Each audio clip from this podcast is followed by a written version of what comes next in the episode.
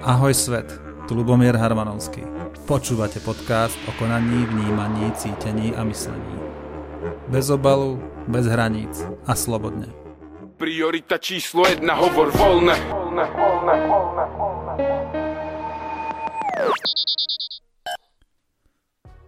Vítajte v sérii môjho podcastu pod názvom Basa. Keďže som strávil 109 dní vo vezení, tak o túto skutočnosť a zážitky sa budem postupne deliť aj prostredníctvom podcastu, aj prostredníctvom rôznych textov, ktoré som eh, tam napísal. Dnes začnem textom Konštruktívna kritika väzenského systému. Tento text som napísal, keď som sedel v base Výlave. Mal som tam veľa času a namiesto hrania žolíka či pozerania telky som radšej makal na svojej fyzickej kondícii, Čítal knihy a písal denník a rôzne texty. Už za pár týždňov sa dalo zažiť a vidieť niekoľko zásadných chýb vo väzenskom systéme.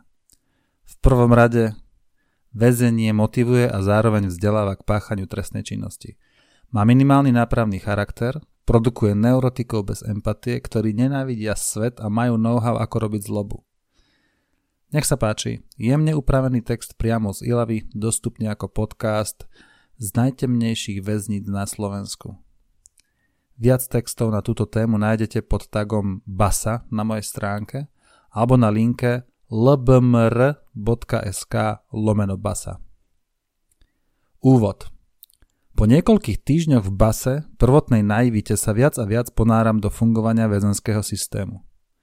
Ponúkam vám pohľad intelektuála s pomerne vysokým stupňom preukázanej spoločenskej zodpovednosti pohľad znútra basy, pohľad buk- mukla, bytosti nižšie postavené ako bezdomovec. Už nemám kam hlbšie klesnúť, takže si dovolím otvorene kritizovať miestne pomery. Prečo to píšem? Dôvodov je viac. Okrem toho, že cvičenie a písanie v base ma udržuje vo forme a snáď aj príčetného, som veľmi alergický na nezmysly, nerozumné a nelogické správanie. Dráždi a irituje ma, keď veci okolo mňa nie sú spravované na základe vedeckého a empirického poznania. Keď výťazí zabehaná, konzervatívna, zastaralá, prežitá, neefektívna, zlá tradícia, hlúpe pravidlá bez zmyslu a empatie. Vezenie, ale aj iné štátne aparáty sú toho skvelým príkladom, ale paralely sú snať všade. Tento text reflektuje moje skúsenosti a toho plynúcu potrebu sa vyjadriť k ďalšiemu defektnému systému štátneho zriadenia Slovenskej republiky. UVTOS a UVV, čo znamená Ústav na výkon trestu a Ústav na výkon väzby. Neskôr si vysvetlíme, čo, čo, aký je rozdiel v týchto dvoch veciach, ale to bude v inom podcaste. Naivne som si myslel, že účelom tohto zariadenia je prevychovať ľudí, motivovať ich k poctivovému a zodpovednému životu. Bohužiaľ sa ukazuje, že jediné pozitíva má v rukách sám väzeň. Ak sám na sebe maká a systém ako taký má nulový nápravný vplyv.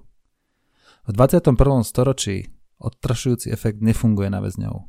Má bohužiaľ presne opačný účinok. To znamená, že väzenie, ako som povedal, motivuje a vzdeláva k páchaniu trestnej činnosti. Jedným z dôvodov, prečo sa posúvajú hranice smerom k páchaniu je prostredie, v ktorom sú myšlienky a rozhovory na túto tému úplne bežné. Zážitky z vykrádačiek, príbehy z prvej alebo druhej ruky, čo kto vyparatil. Prípade, prípadne zdieľanie typov, trikov, premýšľanie, ako to robiť na budúce lepšie, aby človek nebol prichytený. A samozrejme, absolútna legitimizácia takéhoto chovania. Kde som ja? Ja to tu zvládnem. Som nadpriemerne fyzicky a mentálne zdatný, ale cítim, že môj vzťah ku štátu sa mení. Je možné, že ak tu budem dostatočne dlho, zlomím nad štátom palicu a dobrovoľne pre neurobím nič, čo nemusím. Niekoľko rokov považujem štát za neefektívnu, miestami až hanebnú organizáciu, ktorá neplní svoje zásadné poslanie, a totiž službu občanom.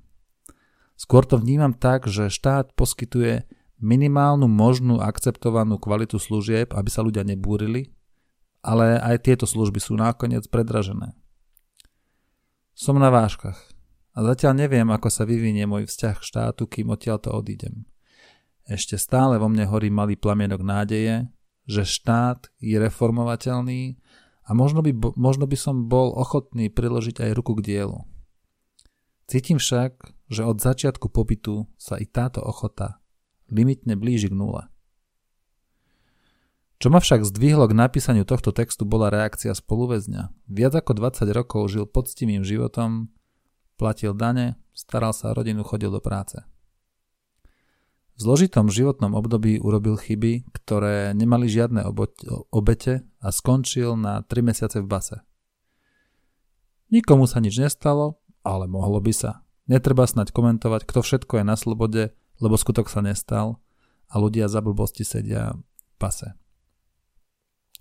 Po zhruba dvoch mesiacoch počúvaní príbehov iných väzňov sa tento chlap vyjadril, že sa neoplatí byť poctivý a zvažuje, že keď sa dostane von, že začne páchať. Stačí si to dať do väzenskej kalkulačky a milión eur za 4 roky v Írsku nezarobíš, ale môžeš si ich odsedieť. A to sa predsa opla.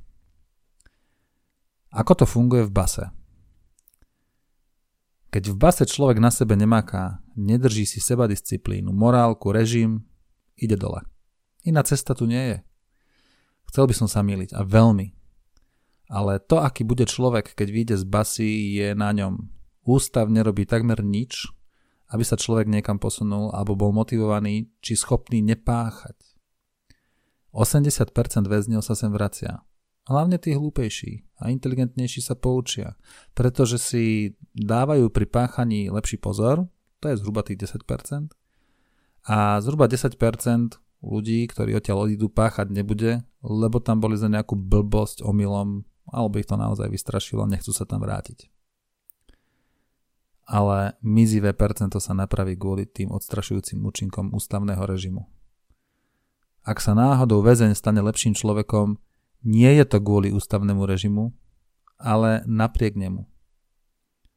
Väzni sú zbytočne psychicky týraní hlúpými a nezmyselnými pravidlami. Napríklad, nemôže, nemôže byť na celé nič zo skla, napríklad káva, alebo tak, nemôže byť v skle, pretože väzeň by to mohol zneužiť, rozbiť a mal by zbraň s črepou. Ale na druhej strane je úplne najmenej rozbiť sklo a, a má väzeň hneď v ruke veľmi ostrú zbraň. Alebo absurdná izolácia od blízkych. Dokladovanie vzťahov, aby mohol človek volať so svojimi blízkymi.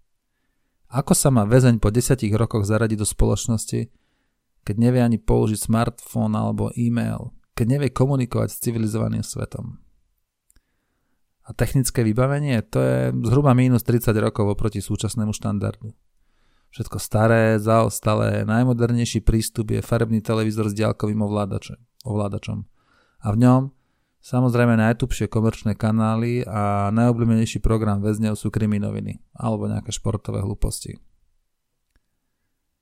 V base neplatí poznanie, logika, zdravý rozum či empatia. Väzeň sa musí nabifliť hlúpe a zbytočné pravidlá. Basa má nulový nápravný charakter väzni nie sú motivovaní sa niekam posúvať. Pod tlakom režimu sa učia klamať, kradnúť, či už s poštovými známkami, kšeftovať s tabakom, kávou, fetom. Bohužiaľ paralely k tomuto správaniu môžu nájsť aj v, ci- v civilnom živote. Spoločnosť a zákony nemotivujú k morálnemu, zodpovednému a zdravému životu. Nechať sa ťahať väčšinou spoločnosťou a byť tzv. normálny je v konečnom dôsledku žiť nezdravo, povrchne, nezodpovedne a pasívne. Gaussová krivka nepustí v tomto prípade. Či v base alebo vonku, obraz priemerného človeka má nevábny charakter. Konformista, závislivec, fanúšik okeja, alebo vtedy, keď vyhrávajú naši, ale nivec. To je ten stred Gaussovej krivky. Na krajoch sa nachádzajú v tom negatívnom spektre rôzni psychopati, sociopati, hulváti, násilníci a tak ďalej. Na, opačnom, na opačnej strane sú inovátori, vizionári, kreatívci, pozitívne naladení ľudia. A takto, takto isto to platí vlastne aj v base. Akurát tých uh, kreatívcov a pozitívne naladených je tam ešte menej, ale nájdu sa. A ako by som mohol ja vlastne rešpektovať takýto systém, ktorý vyrába v ľuďoch odpor, opovrhnutie a často aj nenávisť k ústavu, bachárom, štátnej moci a celému spoločenskému zriadeniu. A aj u mňa sa pri rozhodovaní misky váh prikláňajú k povrchnému prispôsobeniu pravidlám, ktoré tu sú, ale k vnútornému dešpektu a skutočnej rebelii. Ako to urobiť lepšie? Aby kritika nebola jalová a bezúčelová, skonštruoval som víziu a praktické návrhy, ako situáciu zlepšiť. Za prvé, teória a ideológia – v prvom rade potrebujeme zmysluplné piliere, ku ktorým budeme vzťahovať zákony, pravidlá a aktivity. To znamená, že poznanie musí byť základným pilierom. Pretože ak sú zákony, dogmy, tradície a zvyky v rozpore s aktuálnym vedeckým poznaním, musia nekompromisne ustúpiť. Ich kvality môžu zostať vo forme umeleckého prejavu či komunitných rituáloch, ale nemajú čo hľadať v rozhodovaní o chode spoločnosti. Nie, cez toto nejde vlak. Potom je to zodpovednosť za sebereflexia. Každý jednotlivec musí byť pozitívne motivovaný k sebereflexii, odmenený za seba kritiku a poskytnutá súčinnosť v náprave svojich činov a v zlepšení seba. Nič viac, toto úplne stačí. A ďalší pilier je empatia. Ľudský individuálny prístup v medziludských vzťahoch a pri riešení konfliktov a problémov. Ak chceme žiť v lepšom svete, je potrebné rozpoznať v sebe samom zviazanosť tými nezmyselnými pravidlami. Rozpoznať vlastné znecitlivenie, nedostatok empatie, spomenúť si na detstvo, keď sme svet vnímali cez pocity. Nájsť v sebe odvahu vystúpiť zo zóny komfortu zabehaných pravidiel. A byť skutočne ľudský, empatický a láskavý v tejto dobe a v kontexte zákonov. Byť skutočne ľudský, empatický a láskavý v tejto dobe a v kontexte zákonov je vlastne revolučný čin. Za druhé, praktické prvé kroky. V kontexte väzenia je potrebné zmeniť základný princíp. Represiu, trestanie a týranie väzňov vymeniť za pozitívnu motiváciu. Vytvoriť podmienky na vzdelávanie užitočných zručností, psychoterapiu či zážitkovú terapiu. Spolupracovať s psychológmi, vzdelávacími centrami, občianskými iniciatívami. Zjednodušiť byrokraciu, a optimalizovať procesy. Podľa mojej úvahy väzni musia byť vzdelávaní a trénovaní v týchto kľúčových oblastiach. Vytváranie, udržovanie a transformácia vzťahov. Zdravie, telovýchova, psychohygiena. Finančná inteligencia a podnikanie. Myslenie logické, kritické a tvorivé. Potom je to počítačová gramotnosť, právne povedomie, schopnosť adaptácie, politická gramotnosť, občianská spoločnosť a vzťah k živej prírode, to znamená polnohospodárstvo a chovateľstvo. Vieme veľa zbytočných a zastaralých pravidiel a, pravidel a informácií, ktoré sú nám v skutočnom živote na nič. Väčšina sa dá nájsť za 2 sekundy Googlem. Sme v dobe, keď sú potrebné zručnosti. Tieto uvedené návrhy sa môžu zavadzať postupne, malými systematickými zmenami. Každý deň malá zmena a kumulatívne sa časom udeje veľká zmena. Postupov, ako to urobiť, je nespočet. Napríklad taký Scrum alebo Kaizen. Linky si môžete pozrieť v originálnom článku k tomuto podcastu. Len aby sa nastala zmena, musí sa začať opustiť status quo a skúsiť naozaj niečo iné. Epilóg. UVTOS a UVV sú neefektívne, ba až monštrózne zariadenia produkujúce ľudí na páchanie trestnej činnosti. Konšpirátor by si až mohol myslieť, že je to biznis, ktorý živí súdnu mašinériu, policajné zložky, prokuratúru. Tieto ústavy by mali poskytovať podpornú službu ľuďom, čo zišli z cesty. Podobne ako školstvo, ekonomika, zdravotníctvo, aj tento subsystém obsahuje systemické chyby. Spoločným menovateľom sú podľa mňa absencia poznania, zodpovednosti, empatie a odvahy to zmeniť. Ja viem, že tento text môže vyzerať naivný a idealistický. Avšak bez ideálov budeme prešlapovať na mieste. Opakovať chyby minulosti, mrhať enormným potenciálom, ktorý ako rozvinutá spoločnosť 21. storočia máme k dispozícii. Máme odvahu spoločne vykročiť zo zónu komfortu a urobiť tento svet krajším miestom? Pre nás, pre naše deti, budúce generácie. Je to na každom jednotlivcovi. Ak sa ti obsah, ktorý prinášam páči, alebo ho považuješ za užitočný, budem ti veľmi vďačný za podporu. Robím toto všetko v mojom voľnom čase bez nároku na odmenu.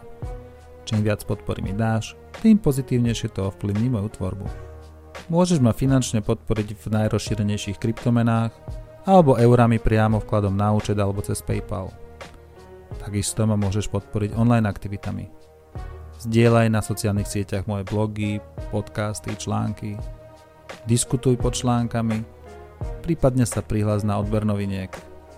Nezabudni si follownúť tento podcast a sleduj moje aktivity na sociálnych sieťach. Počúvali ste Ľubomierov podcast. Ďakujem vám za pozornosť a teším sa do počutia na budúce. Priorita číslo jedna, hovor voľne. voľne, voľne, voľne, voľne.